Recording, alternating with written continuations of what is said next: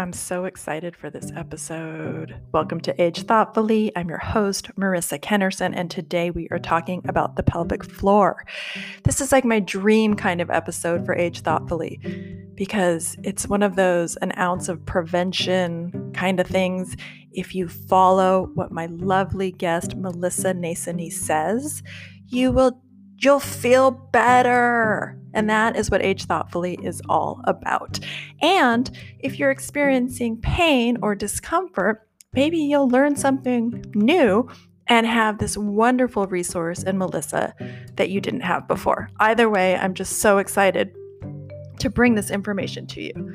All right, healthy pelvic floors, everybody. So, Melissa Nasony, she is a physical therapist and women's health educator. Educator. She is the menopause maven on Instagram, and a maven she is. As a women's health advocate for over 30 years and a board certified women's health clinical specialist, Melissa has been helping women of all ages from menses to menopause and beyond manage their pelvic health recover from childbirth or surgery, and regain bladder, bowel control while they get back to their optimal level of fitness function. It really it really hit me that the pelvic floor is the basis of everything. So if we don't have issues, we're lucky. But uh, sounds like we, we got to do these exercises, everybody. We got to do these Kegels. I think it might be pronounced Kegels. Melissa's obsession with women's health began when she taught her first exercise class for women at 18 years old. Years later, during her first pregnancy, she experienced her own pelvic health issues. She talks about this on the pod and how alone she felt and the information was not out there. She was she had to take responsibility and just figure out for her own recovery figure out what to do. Um, it took her two years, she'll tell the story, to fully recover. With her second baby, she describes childbirth not being any kinder to her pelvic floor. She realized that she was in the same boat with an even more difficult recovery ahead. Gratefully, she learned about women's physical therapy and became whole again. Immediately, she vowed to advocate for pelvic health. All right, let's all advocate for pelvic health. Let's do this. This is for men, this is for women. This episode is mostly geared and uh, towards women, but we talk about the male anatomy. And uh, my men's folks, you got a pelvic floor too, and you need to take care of it as well. So without further ado, I give you Melissa Nasony.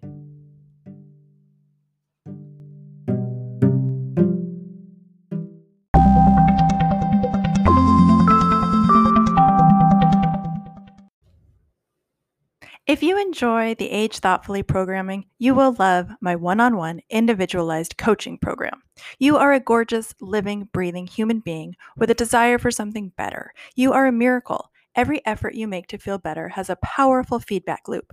Your body wants to feel better. Your brain wants to stay flexible. That spark of desire you have is your being whispering its deep desire.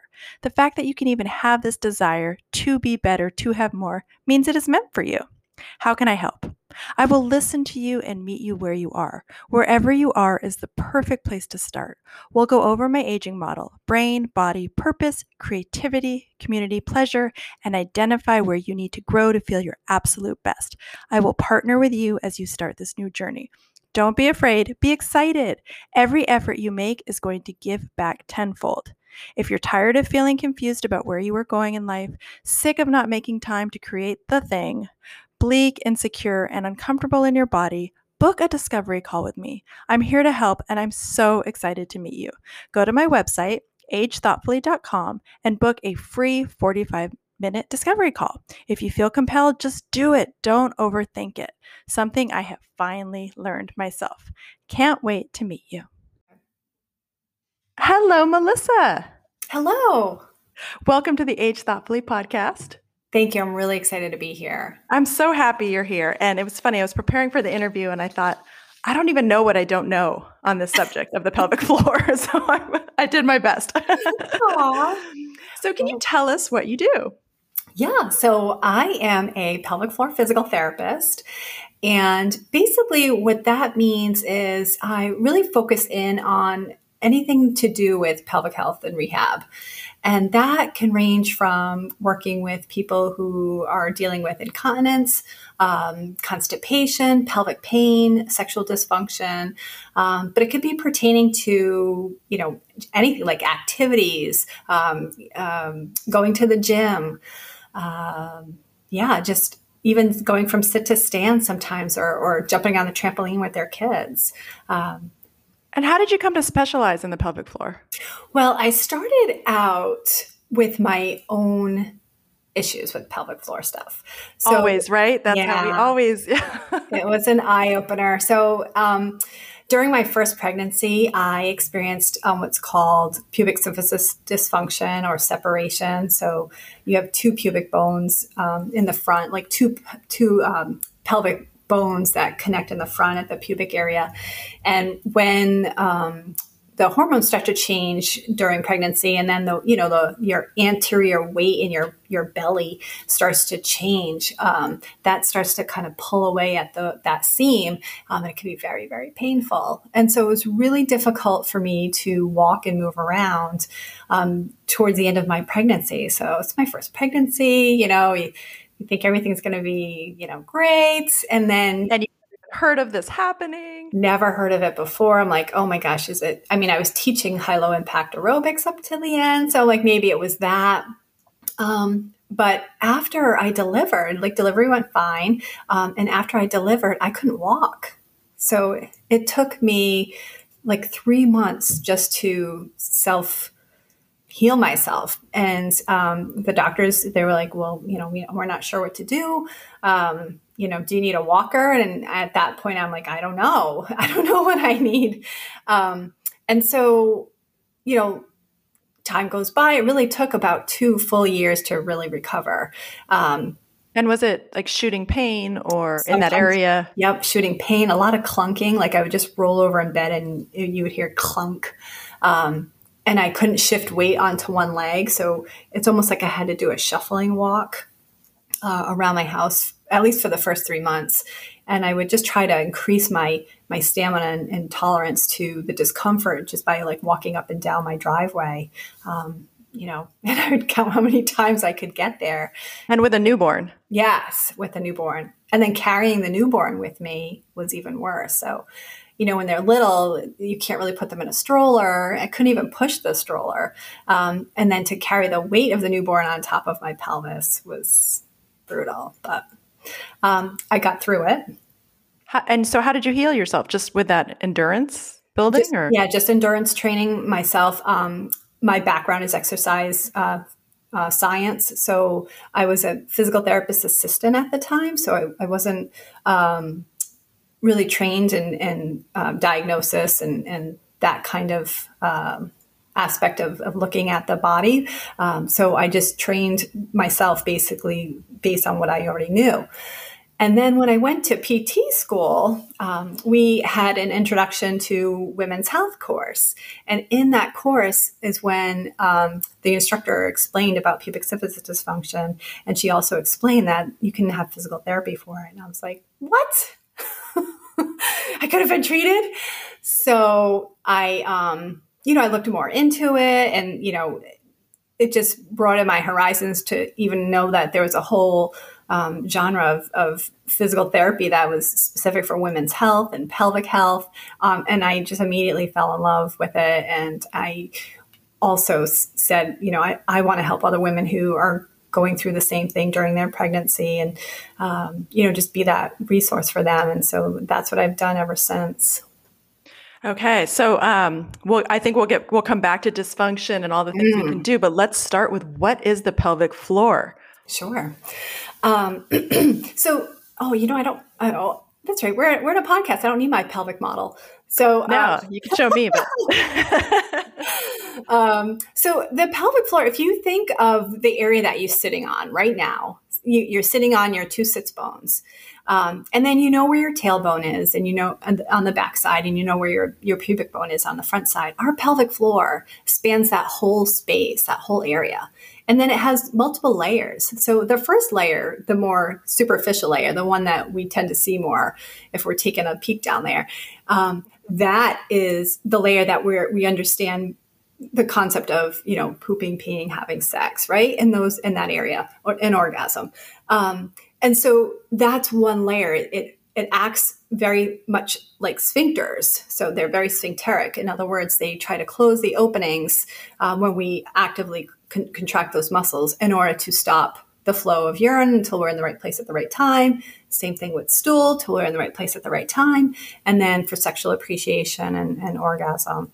So, th- and that's all pelvic floor muscles. Yeah. Wow. That's all pelvic floor. And then miraculously, there's another layer. So if you kind of move up into the pelvis a little bit more, like one layer in uh, up, um, that is called the levator ani collectively. Um, but really, if you looked at the pelvis, um, and I definitely encourage everybody to take a look because it's just it's amazing. You know, you can just Google it on um, you know pictures, uh, but um, that layer you see kind of spans across that bowl. Um, and I always try to explain the pelvic the pelvis like a bowl. Um, and then that expansion of those pelvic muscles, that's our stability component. So now that internal um, layer of pelvic floor muscles offers stability to the pelvis because it is like a, a, a, a little bit of a moving structure. Um, wow. So we've got um, the, the pelvis, the bone structure, mm-hmm. and then we've got the form. Some, yeah. Yep. And then um, we've got the vulva and the butt. Yeah. The perineum and the yep. whole thing, right? Yep. Yep. So all of that is your pelvis and the the the vulvar is part of you know the perineum and the vulvar all, all in one kind of thing. Um, those that's basically you know you have muscles that surround the vulva so that's part of that layer the first layer of pelvic floor muscles. And then the perineum is kind of the area where um, the, the muscles that wrap around the vagina and around the rectum kind of meet in the middle, so to speak. I okay. Like, yeah, I like to describe it like a figure eight. And so if you think of a figure eight, you know, put the vagina in the top part and the rectum in the bottom part, you know, and, and that little crisscross area in the middle, that's the perineum. And so that's, you know, when we get the squeezing effect, um, when we're trying to hold back urine when we laugh, cough, and sneeze, that's doing. We're contracting those muscles and those layers. It's so in- interesting. Um, so I did a pelvic floor workshop with yeah. um, one of my yoga, yoga instructors, Stacy Jackson, who nice. was the first guest on the show a while ago. oh, and um, great. We we sat on a Coregeous ball. Yeah. And then we did like a a, a clock, like sort yes. of tilting around, and she talked about taking a breath, starting in the pelvic floor. Mm-hmm. Well, when I went back to do Kegels after that, I, I, everything I just I can't believe how long I can hold my pee now. Yeah. And is that connected? Since I've been doing this for a couple months, yes. breath into the pelvic floor. Kegels have gotten so much stronger. Yeah. But then I'm like, wow, I don't have to pee for hours and I'm drinking tons of water. Yeah. Is that connected? Probably. Yes, that's all connected. That's exactly what we do in pelvic floor therapy. So the the number one thing really is to gain awareness that your your pelvic floor exists. It's it's literally, I mean, if you look at the position of where your pelvis is, it's the keystone of our body. Yeah. And we'd pay no attention to it. nope. Um, nope. So, you know, day to day life life tasks to tasks, you know, exercise and this and that and getting kids and shuffling this and shuffling that. We we don't really pay attention to our pelvic floor. So um, the the beautiful thing about pelvic floor physical therapy, even if people didn't even have an issue. Um, it's so nice to be able to connect with that space, learn how to optimize the function of it, and then be able to, you know, tap into it whenever you need it. Like we need our pelvic floor for lifting, for carrying, for uh, squatting, for jumping, for running. Uh, we need it for everything we do, but we take it for granted. Yeah, it sounds like something you just don't think about until there's a problem. Exactly. Exactly. Um, but the more we talk about it, the more people are recognizing it. Huh, what's my pelvic floor? And how do I tap into it? And the breath is like the perfect way to start. Yeah, I, I was really excited about that. Yeah. I'm glad you um, did that. Yeah, and I do it all the time now. And um, the creating a space that space in the area after doing those exercises is yeah. I, I, can't describe it. I want everybody to get a Coregeous ball and, and try mm-hmm. this, but it's really expansive and like, yeah. oh, everything feels better. Yeah, it does. Lower back, I, right? Yes, exactly. Yeah. So the one thing to recognize is that the pelvic floor is, is part of a system. It's part of your core. Um, and yeah, and so a lot of times, you know, when we focus on strengthening the core, um, we think of deep abdominal exercises and planks and stuff like that, which are all great. You know, those are great attributes for core strengthening. However, we usually miss the pelvic floor component. So, are we engaging it? Are we not engaging it? Are we just tensing our abdominal wall really, really, really tight? Um, so a lot of times we tend to miss that. And I see that a lot in patients who come to my office and they're like, I've tried Kegels before, they don't work or um, you know i've had it i've had physical therapy before. It, it, it didn't work for my back. Um, and so you know i look at what they did before and when i start talking about the pelvic floor and start incorporating that into what they already know for their abdominal work um, they're like oh i've never felt that before. And so it's almost like an aha moment. They're like, oh, maybe this is what I've been missing when I've been doing all my core work. And then they yeah. start, mm, they start doing it, and then they're they feel stronger. They have more endurance. They just they feel like ah, this was this was the missing piece. And it's so important for women. And I want to get into Kegels in a second, big sure. time. But I mm-hmm. notice now when I do my Kegels, I feel it in my lower core. Yeah. When I was younger, it was very localized. Yes which is interesting. And I yeah. think, yeah, that breath work was the bridge to get it into my core. I think. Yes. I don't know. yeah. So, do you want me to discuss Kegels? Yeah, let's talk about. Let's pretend no one they've never heard of Kegels. I know y'all have, but let's just yeah. pretend. Let's start from the beginning. Absolutely. So the, the interesting thing about Kegels is that when they've done studies, they found out that um, with people who didn't have any pelvic floor issues, um, 40% of people would perform the Kegels incorrectly. If, mm. And if they hmm. did have pelvic floor issues, then the number rose up to 70% did it incorrectly. So there's always room for a refresher, I think. Um, yeah, I didn't even know you could do them incorrectly, to be honest. That's, so that's a that's a very big uh, problem, and and that's actually stems to one of the reasons why sometimes we have issues with constipation. So um, we think my mouth, my jaw just dropped. Uh-oh. Everybody, I'm, I'm just shocked. It's so interesting. Okay, yeah. So we can get into that later. But um, so when you think of a Kegel, we talked about you know the figure eight, and we talked about it being sphincteric, meaning like there, there, those muscles tend to close around in a circular fashion. So when we think about the Kegel, what you want to do is feel and it's attached to the tailbone. So when you do your squeeze, you're going to feel the area from the tailbone kind of pull in towards the center and maybe a little bit from the front, even the clitoral area sometimes. That's also pulling into the center. And so from your sits bones that you're sitting on, tailbone to pubic bone area, you're kind of feeling that all coming into the center and lifting up and in. And so usually I um, offer a visual for my patients. I say, just think of a big glass marble. And you're putting that glass marble right in that vaginal opening. You're kind of grabbing it on uh, onto with your muscles, and you're just pulling it, lifting it up and in. And is the um, I'm trying this while Good. I'm talking.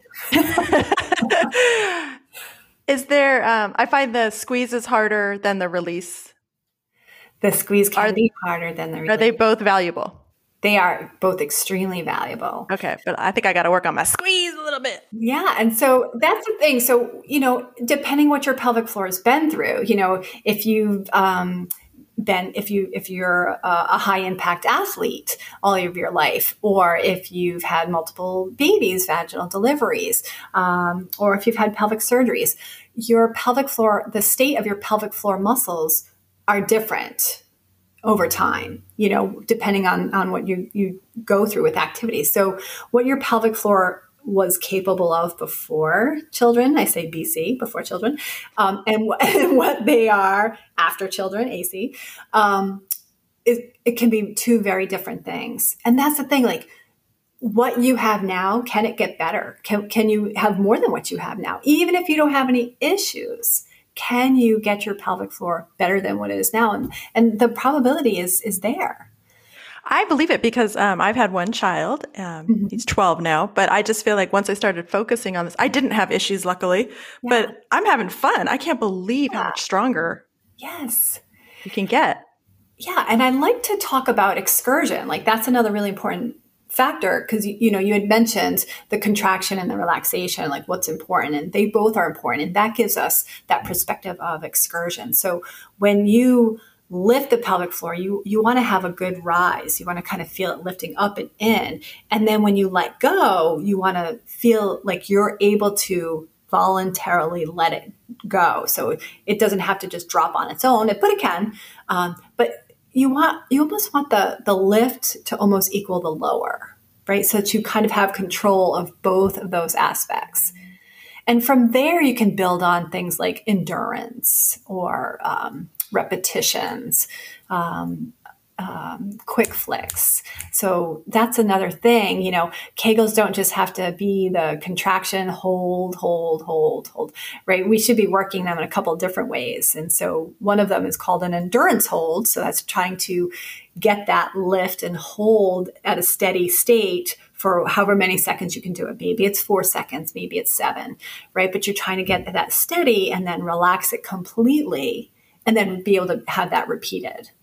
So that, give us a little program. Like what what would be ideal? Yeah. So so think of it like you have two things going on, um, two ways to train your pelvic floor muscles. So think about like your marathon runners and your sprinters, right? The marathon runners they tend to be, you know, kind of on the thinner side, not not always muscular, but their endurance is immaculate, right? So they just can go forever and ever and ever.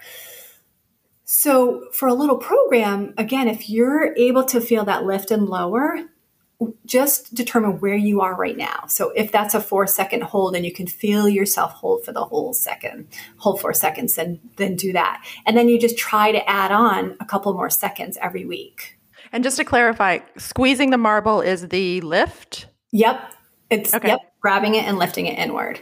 And then the release is the lowering. Lowering. Okay. Yep. Yeah, so it's coming back to we call it like neutral or your baseline. Um, so once you're able to, you know, you can pick an arbitrary goal number. There's no, you know, this is the perfect one. I mean, physical therapists, we love to count in tens. So, you know, if you want to do a 10 second hold, that's fine. Um, some studies show trying to hold up to 60 seconds. Um, uh, you know, other clinical testing can be 20 seconds. So, uh, you know, I think anywhere between 10 and 20 seconds is a great goal. Um, and that just, that expresses the endurance part of the muscle training. And then the quick squeezes, I you know, like I said, is more like your sprinters. So they're a little different when they're at that start line, right? So they're definitely a lot more muscular and they have a lot of power behind them. So same thing with those runners with our pelvic floor muscles. Like those are that that's the aspect of the muscle that we want to train to be more powerful. So when you do a quick squeeze, you want to get a nice grab. So it's like you're trying to grab that marble and hold it, let go. Grab that marble, hold it, let go and then and you're doing that in more of a you're training it to be a, a, quick response. And we need that for times when we are we know we leak a little when we laugh cough or sneeze. Because those activities come on really sudden.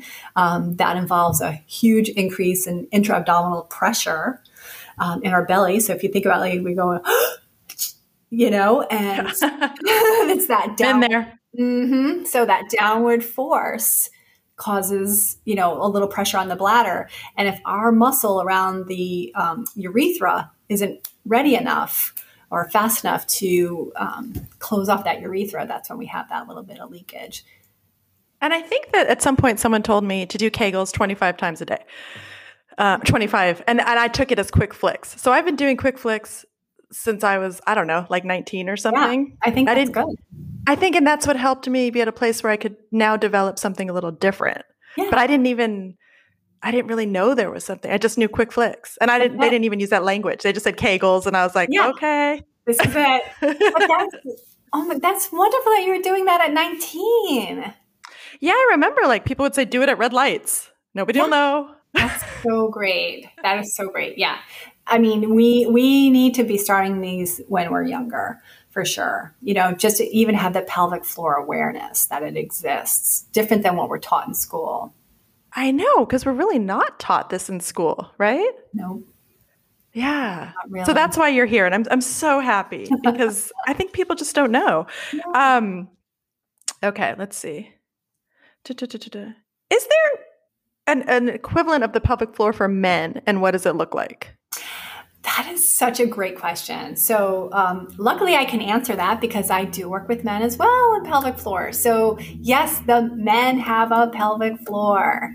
So, um, again, this is where a picture would be so wonderful, but um, there, it's it's kind of almost the same ish to some degree. Yeah. Um, yeah, so we still, you know, they still have the anal sphincter area.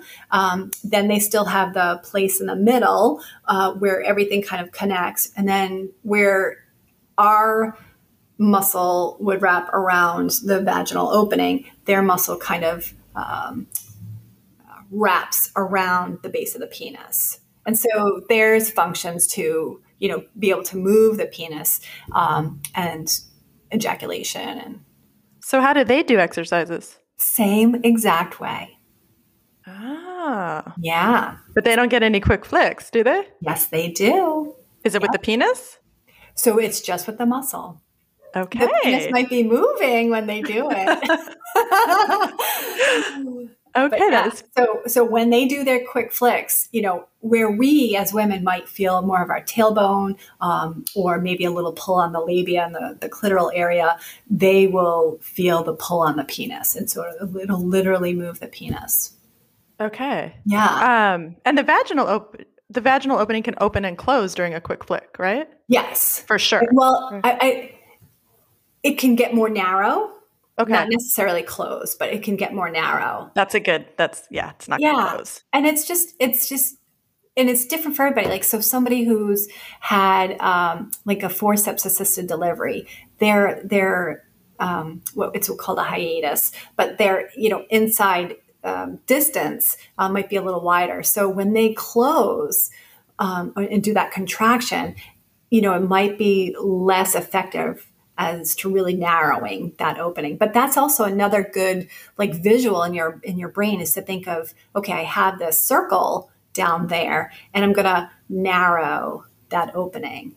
Um, so that's another thing. But everybody's um, I don't want to say grip strength, but their ability to contract all the way around and their grip strength or their squeeze strength um, can be very different depending I'm sure on, yeah everything that they've gone through. and we're all shaped so differently yeah right? and you'll feel it different like some people feel it like top to bottom some people feel it coming in from the sides some people feel the lift um, the biggest thing is if you if you're not feeling the things that I'm describing, um, you know, you might benefit from looking into a little bit more of, um, you know, what what your pelvic floor is doing with a, um, a professional. Okay, and maybe um, we can put links to diagrams in the show notes. Yeah, Sure. Okay. Um, so, what can go wrong? I know a lot of things can go wrong, but what are some of the things people might look out for, the symptoms? Mm, okay. Yeah. So, I think we take, I think we brush off just general leakage. You know, sometimes when I ask a patient, you know, um, maybe they're coming for a lower back pain, and I say, well, you know, do you leak urine? And oh, just, you know, just here and there, just a little bit. And it may not be bothersome, but you know, that's a sign that something's going on with the pelvic floor. So even that transient leakage that doesn't really happen all the time, um, that is a sign not that anything's going wrong, but that there's changes happening. You know, it could be changes hormonally. So perimenopausal, menopausal, where we atrophy as we go through those those transitions in life, and and the and we have the changes in estrogen. So that contributes to muscle atrophy. So for some people, that onset of urinary leakage, you know, how, however minimal it is, could be an indicator that there's muscular strength changes or atrophy changes. Um, for other women, you know, if it's postpartum, um, you know, their muscle may be well off, but there may be some structural damage to have, you know, during um, the labor and delivery. And so there, there's, um, you know some rehab that needs to happen there where you have to have other you know uh, area muscles kind of help pick up the the slack for that muscle that was damaged um, So and again, so, Kegels. Yeah, Kegels, very focused, very focused Kegels. Um, so you want to make sure that you're feeling it where you're supposed to feel it. Um, and then you can add it, incorporate it into other things. But so stress incontinence is is the most common form. Um, so it affects, you know, over over women in general. It's about twenty percent of women have are affected um, with stress incontinence, but that number increases to thirty percent just in your midlife, and then up to forty seven percent when you're later in life. That's almost fifty percent. Yeah, of, that's amazing. Yeah. Uh, I noticed after I gave birth, if I if my bladder was really full and I sneezed, I would yes. leak. Yeah. And I was like, oh, that's new. Um, but I do think all of that is getting better and better the yeah. more I strengthen the pelvic floor, which yeah. is just such great news that we can do something about it. I know. It's, a, it's definitely a blessing. There's a um, couple pamphlets I wish they handed out when you left the hospital with your baby. That's I one agree. of them. Yes, I agree. what you didn't expect after expecting, right? Yes. yes. Yes. Oh my gosh. Yeah. Okay. So so incontinence, you know, whether it's stress incontinence, like I said, when you laugh, cough, sneeze, or jump or lift, um, versus urge incontinence. So urge incontinence is another um, thing where women can or men um, can experience urinary urgency. So they'll get this sudden bladder pang, um, and then as they're trying to make their way to the bathroom, that that sense of urge has become so overwhelming that you know the, the gates just open and and the urine comes out, um, and so that is you know that's basically termed overactive bladder. And so we're not sure if it's the bladder being overactive really, or is it the, the bladder urge and the pang is just so strong that the pelvic floor muscles can't overcome that. Um, so that's a lot of times uh, people end up starting with off with medications and they they work for a little while but um, but that's just calming down the bladder pangs but the urge can still be there um, and then the urgency can still be there and they still leak you know, maybe less, but it's just another form of, of leakage altogether. So it sounds like the medical community needs a little pelvic floor education. Do you agree with that? I mean, I, and that is not an insult, but it sounds like instead of giving medication, yeah. PT might be better first. Is that right? It actually, yeah, that's actually true. Um, so, yeah, the Uro- Urological Association, um, AUA, um, um, other um, nationally recognized associations really look at pelvic floor um, muscle training as the first line of, of treatment for stress incontinence or overactive bladder urge incontinence. So it really is the first line, um, you know, and and that's coming from the AUA, but you know that it should be recognized across other professions too though. So like primary care should recognize that. Um, obgyn should recognize that. Um, you know it, and it really needs to kind of be um, cross cultured into those areas of practice because um, you know there's so much perfect opportunity when a woman goes for their annual visit at their OBGYN for that that physician to address their leakage ask the questions you know ask the questions do you leak when you laugh cough or sneeze do you leak um, without without uh, warning or without um, any any uh, indication that you have to go, or you know, do you leak on the way to the bathroom, um, or do you leak during exercise? Just so it could just be on a form, but that starts the conversation. The person can answer those questions in a safe, you know, safe situation, and then talk about it. Yeah, I think this would be a. It needs to be a part of medical school now, for I sure. I do, and I think um, I'm learning so much about the vulva and all the female equipment. I thought I thought it was called the vagina until about three weeks ago. So yeah. I, oh. I did. And to be honest, I'm learning so much.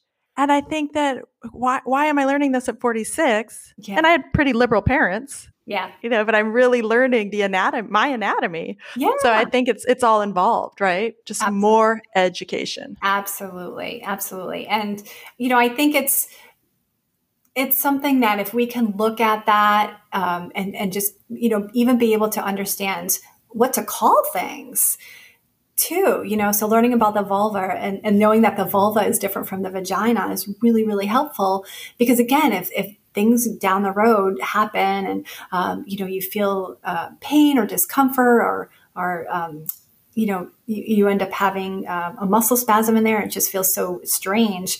Um, you're going to be able to identify it a little bit better. You're going to be like, oh, inside my vagina hurts versus my vulva hurts. You know, that's more maybe more on the outside. So it just it the more you know, the the better it is for you to be able to talk that um, to a physician or provider when you have an issue. Okay, definitely. So tell us about um, sexual pain and pelvic floor dysfunction. Yeah, so um, that is definitely getting more recognition in the literature. Um, a lot of times, it's it's incontinence and um, constipation issues and prolapse issues that are kind of housed under that uh, umbrella term of pelvic floor dysfunction. But um, sexual dysfunction is really becoming more prominent. I think you know there's been such a um, a focus on ED for men, um, you know, that we're starting to realize that you know women are experiencing sexual dysfunction as well, you know, and a lot of times that relates right back down to the pelvic floor muscles, you know, again, after having a child vaginally um, or with pelvic surgeries or, or, unfortunately with pelvic cancers, a lot can change in that connective tissue in the, in, in the, the um, pelvic floor. And so we know through studies that if the pelvic floor has a little bit more tone and more strength, that sex is better. Um, you know, and so if you I encourage everybody to take a look at what the clitoris looks like because we think about the clitoris as this little thing on the outside that has this little hood over it. But do you realize that the pelvic, um, the clitoris is like this big on the inside? I know I'm showing you with my. I know I, diagrams in the show. I know, right? So the it's good. It's good, ladies. You're gonna like. Yeah, it's it's huge. It really is huge um, on the inside, and so that is surrounded by all the muscles and all of the connective tissue. So the more we contract those muscles, the more we are working even the clitoral structures. Um, we're getting more nutrition to the to the to the tissue, um, and then that can help kind of build up or hype up uh, um, the bulk of the tissues over time. And I just learned that the clitoris is the only organ that's purpose is only for pleasure. Yep. That is all the clitoris is there for. And there's no mm-hmm. other body part that's just for pleasure. Yeah, that's so guys, cool. Guys don't even have it. So, sorry, guys. sorry. Sorry, not sorry. Ah, one for us. Yeah, because come on, because yeah, exactly. Especially with the perimenopause and the pen- menopause and um, which maybe we'll get back to in a second. What about endometriosis? What's that all about? So endometriosis um, that is more of a condition that happened. That's a definitely a gynecological condition, right? And so what ends up happening is um, uh, layers of the endometrial lining, so the lining that wraps around the inside of the uterus, um, can fluff off basically and, and, and travel outside of the uterus. Um, and it can attach to certain places. So it can attach, I, I think they've they've done studies where they found it in different places. They've identified it, but it can attach to the bladder. It can attach to um, one of your your GI organs, like your intestines. Um, it can, it, yeah, it can attach to um, what do I want to say? Like other organs, maybe like appendix and things like that. And unfortunately, that can cause adhesions. And because it's endometrial tissue and and the uterus is um, driven by hormones. You know that that whole process of menstruation is driven by um, uh, hormone regulation, basically. Um, wherever that tissue lands, um, it responds hormonally. So you know you might experience significant discomfort um, at that area where that um, endometrial tissue has caused adhesions or uh, yeah, that's pretty much what they call them as adhesions. Um, and so that becomes uncomfortable. A lot of women can have endometriosis though and not experience any discomfort. So it's it's it really does vary from person to person. Um, there's other things associated with endometriosis, but you know, a lot of times um, it's a culmination of a bunch of different symptoms that somebody experiences during their cycle. And so physical therapy is. Oh, I'm sorry. Go ahead. No, physical therapy can help. Yeah. So exercises can help. Mindfulness. You know, uh, just giving space to the uterus and your pelvic floor and um, stretching and doing gentle stretching, nourishing stretches and exercises can really, really help minimize um, the, the discomfort that comes with it. Because, you know, when you think about something adhering down, um, that's going to limit movement. And all of our internal organs, they all slide and glide. And so the more we do certain motions uh, and exercises that permit that slide and glide to happen internally, um, the more we're, we're at least keeping that endometrial tissue mobile. And something you just said struck me mindfulness. I was mm. thinking for things like stress incontinence, I would yeah. imagine mindfulness, yes, stress relief, however people can do it would help, right? Yeah, absolutely. Yes. And, you know, a lot of people notice that when they are more stressed, that their leakage is worse. But just I mean, with urge incontinence, just not knowing when it's going to happen and where you are when it happens um, is very stressful. And so, the first thing I teach um, people who are dealing with urge incontinence is to be mindful. That's the first thing I start with. So, I teach them about how the urge really comes over us in, in like a wave. Um, and so I, you know, make the, the hand signal, sorry. um, but, you know, making the wave. Um, and so I say, you know, we start here and then as and uh, for everybody out there, I'm, I'm just making like a, a, big bell curve kind of thing. And so you're starting at one end of the bell curve. And, you know, as your symptoms of urge ramp up quickly, we tend to run to the bathroom, right? But it's when we run to the bathroom that sends off like the 911 messages in the brain. And then sometimes we'll you know the body's not able to overcome that message and, it, and and we leak on the way. So what i try to teach my patients to do is that when that when you start feeling that ramp up stop what you're doing do some quick squeezes that calms down the bladder. It changes the message of 911 to okay i've got this. And then i say just talk to yourself. I've got this. Take that deep breath right? So we always practice the deep breathing and then walk calmly. The goal is to get them over that that curve, get them over that peak so that they can just stay nice and calm and walk calmly to the bathroom. And it usually works. Amazing. Yeah. But that's all mind over matter, mind over bladder. Makes I love it. Yeah. I just learned with sleep too that the calmer you are and more relaxed, your bladder will be yeah. calm and will hold more. Yes. So you can sleep through the night versus yeah. if you're stressed in your sleep and you're then the bladder's going to get active. So that a lot of people can hold it through the night, but they believe they can't. You got it. Yes. Yes. And so, you know, if we're so conditioned to listening to that urge all day long, you're going to do it at night. You're going to do it at night. I was just going to say, just last night, I had a moment. I'm like, no, you don't. you, you do not have to get up. You're fine. And I didn't. I got Yay. up in the morning and I was like, oh, I didn't go yes. once. I usually go once. And I was like, I didn't go last night. Amazing. So that's so good.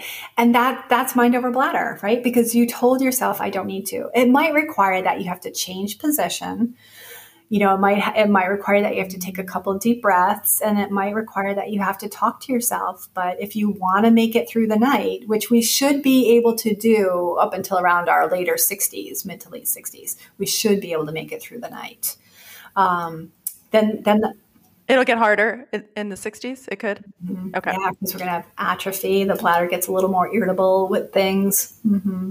What if we've been doing all our kegels and taking care of it? Is it possible we we'll be okay. Okay, fingers crossed there. Fingers are crossed. And so my the biggest message that you know I always try to um, make it across to anybody that I talk to when it comes to pelvic health is that what you put into it now is going to help you later.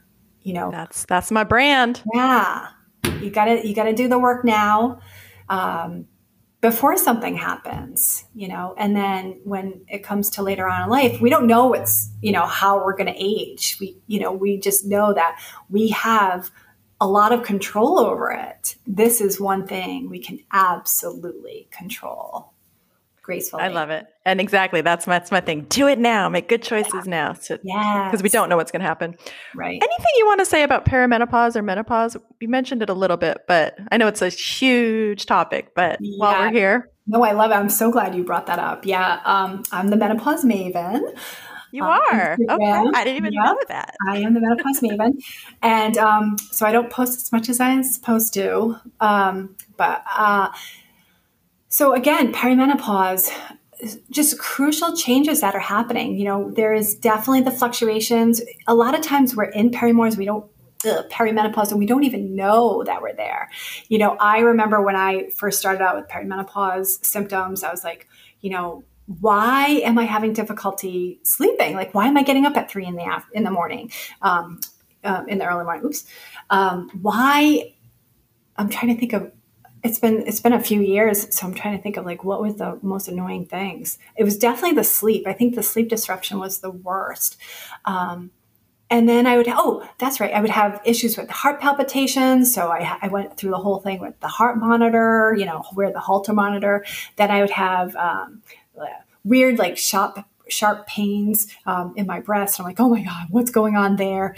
Um, and then when I finally like really delved into understanding more of menopause, I took a course, a, a wonderful car, course uh, by two lovely friends of mine who, who are very dedicated to the area and are trying to teach um, health professionals, on, you know, on, on a larger scale. What are um, their names?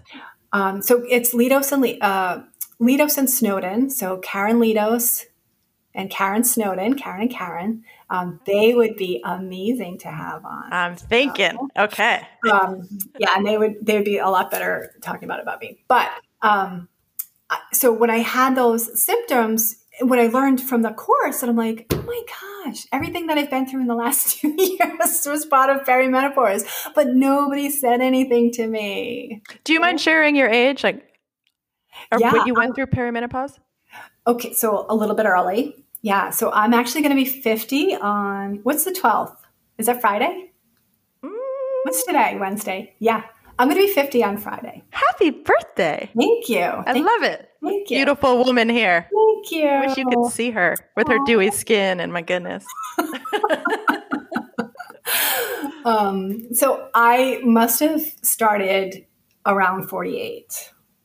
Is that early? Did that seem early? Yeah. Uh, okay. Well, no, I would say perimenopause. No, not that. But um, so here's the weird thing. I mean, so technically my blood work just showed that I was menopausal. Um, and so I'm using um, the E ring to help with um, vaginal changes related. What's the E ring? The E ring is an estrogen ring. Okay. Yeah, so it's um, it has a little bit of estrogen and progesterone. Some women use it as birth control, and it's just like this little round ring um, that you can slip right into the vagina. Um, vaginal canal and it just just releases hormones over you know you can either keep it in for the whole time or you can keep it in for three weeks take it out um, get a period put it back in a, a new one uh, and but basically i'm using it just to keep my pelvic floor and my tissues in there min- like trying to minimize the atrophy changes because as you go through the process of menopause and you you have the changes in estrogen and progesterone there's atrophy there's dryness the vaginal dryness can be like the worst part of menopause because that puts your sex life to a screeching halt this know? is why we have the clitoris everybody yeah. Yes. We go through this. Exactly. Yes. So we have the out, at least we have what's on the outside because that's connected to the inside as well. So yes, I love that. Um, so yeah. And most women go through like finish menopause um, or you know end up not getting their period for that full year um, anywhere between age 51 and 52 okay so so i wouldn't say i'm early early but i feel like it's early. I'm like i wanted two more years. Yeah no i know. I feel like i have um the begin at 46 the beginning of perimenopause yeah. just kind of like the hints. Yeah I think it can start as early as I'm so bad with numbers, but I, I honestly I think it can you can you can start feeling some symptoms as early as 35. Um, you can definitely have changes as early as 40, um, but things start to accumulate. I think after 45 for sure. I'll look forward to that. Mm. okay, so um, so all these hormonal changes Yes. And like you were saying, it's that they affect the pelvic floor. Yes, absolutely. And it absolutely. sounds like at this point we'll need to get help from a few different medical professionals. And yeah. what do you suggest? Like who should we see when we start to hit perimenopause and menopause? Well, I mean, I, I guess it depends on the issue, you know, because sometimes women will say, like, I have a really strong Kegel. And um, I evaluate them, and yes, they are absolutely right. Uh, they have a really strong Kegel. They're like, but why do I leak? You know, and at that point, you know, I'm taking in consideration other other factors like their age, like where are they in their their menopausal status? You know, is it just atrophy? Like you can still have a strong Kegel, but if the muscles are thin, the muscles are thin, you know, and that that doesn't provide as well uh, good uh, of a contraction or a squeeze or compression around the urethra as, as it could if it was a little bit bulkier um, of a muscle. So that's where you know it's not necessarily strength per se only, but it could be you know the, the tone of the tissue, and so we do lose tone during that perimenopausal and menopause time. So um, I'm sorry, what was the question? Oh, just like so if we're losing tone in our tissue, who do we yeah. see or who do we Well, that would I would say physical therapist. That would definitely physical therapist. Okay. There's yeah, so yeah, when it comes to that. So if there's other things that are going on, more more flags would be if there's burning with urination. Um, you know, those kind of um, urological things you'd want to see your GYN, your PCP, or your urologist. Um, I mean, I think it's always good I think I think you your urologists tend to be a little bit more connected um, to the pelvic floor, believe it or not. Um, and so sometimes when you are having urological symptoms, that might be uh, the best place to start um, if you don't have access to a pelvic floor physical therapist. Um, but the if you think it's a muscular related issue, like you know leaking when you laugh, cough, or sneeze, um, then starting off with a physical therapist is is a great uh, it's never a waste of time for sure. You're going to learn so much. But that therapist is um, equipped with being able to know when referring out is appropriate. So they will refer you to, you know, a urologist or a gynecologist or back to your primary care physician if they think that there's something a little bit more going on um, than just your general urinary leakage or or issues. I'm so happy that we are helping to normalize this. Yeah, it's it's really cool. It's a good I, discussion, right? I've never seen anybody say, "Ugh, I, I don't want I don't want to hear about that." No, you know, they're like, "Oh, this is so interesting." Agreed. And we all we all have this equipment. Yeah, we all absolutely. need this discussion. Yeah. And um okay. So my last Hard to talk about at the dinner table though. I know, unless you unless you live at my house. Like I said, my 12 year old son knows so much. Uh, so do my kids. Oh right? my gosh. Unbelievable. Um Okay, so my last question for my guests is always what are your three tips for aging thoughtfully, no matter our budgets? Yeah. Um, that, that is just, that's such a great question. I love that question. Thank you. Um, you know, I bring it back to pelvic health. A lot of times we put it off. You know, we're like, oh, I leak a little, or um, you know, I'm having issues with with urinary or, or, or even constipation, but it's not a necessity. It's not like I don't have to take care of it right now. And we put it off. And so my tip is take care of it now. You you are a necessity. So your pelvic health is a necessity. You are a necessity. Take care of it now, like I said, because you need it to be there for you later on. Um, and then Kegels are free. Mm-hmm. So, you know, on any budget, we can just do Kegels. Um, they're free. They, you know, as, as long as you know how to do them right. Um, but it's it's a good fix for most issues you know, aside from issues with pelvic pain um, and sometimes constipation, but Kegels are, are really good. Um, and you know, I, again, just know where you where your pelvic floor is now, um, that so that you can understand the transition that it may go through as you go through different decades of your life. Like get a get an understanding of what it is now. A little baseline.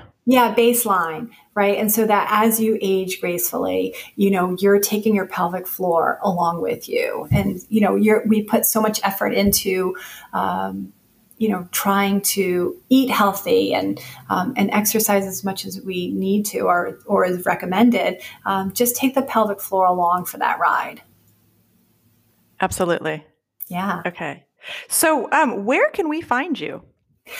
So I, um, what's exciting because I actually do virtual online coaching for um, menopause, uh, perimenopause, menopause women. So anybody who's dealing with pelvic floor issues, I do online coaching, and you can find me at fullcirclepelvichealth.com. Okay, that's fabulous. Yes. And I just opened a practice in my state. So I have my own pelvic health clinic. It's the only um, one that's specifically um, geared towards uh, male and female pelvic floor issues, but it's 100% pelvic health. Um, hopefully, a little wellness down the line, um, but um, it's specifically pelvic health. So, uh, it's congratulations! That's amazing. You. Yes, thank you.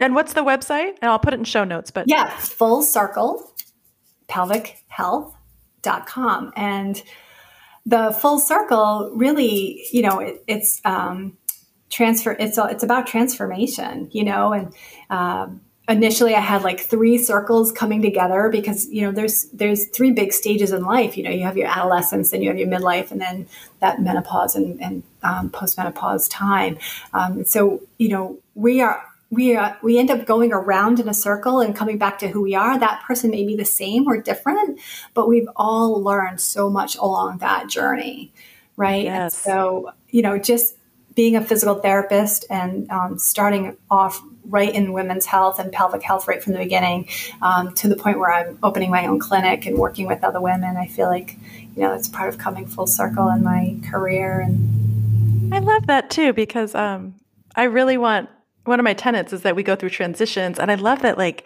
you're turning 50 and you're starting your this amazing practice and it's a culmination of all your wisdom. It's so yeah. cool. Oh, thank you. Yeah. I'm like, why not? Heck yeah. Job and practice in the pandemic and right before I'm 50. So yeah. Um, well, this has been so incredibly informative. I'm so appreciative of your time. Thank you. It's so much fun. I love talking about pelvic floor and pelvic health. Yeah, thank you, Melissa, and oh. um, happy birthday. Thank you. Thanks, Marissa. So Take, nice to see you. And um, yeah, we'll, we'll stay connected. Okay, that sounds perfect. Okay, bye, Melissa. Thanks. Bye.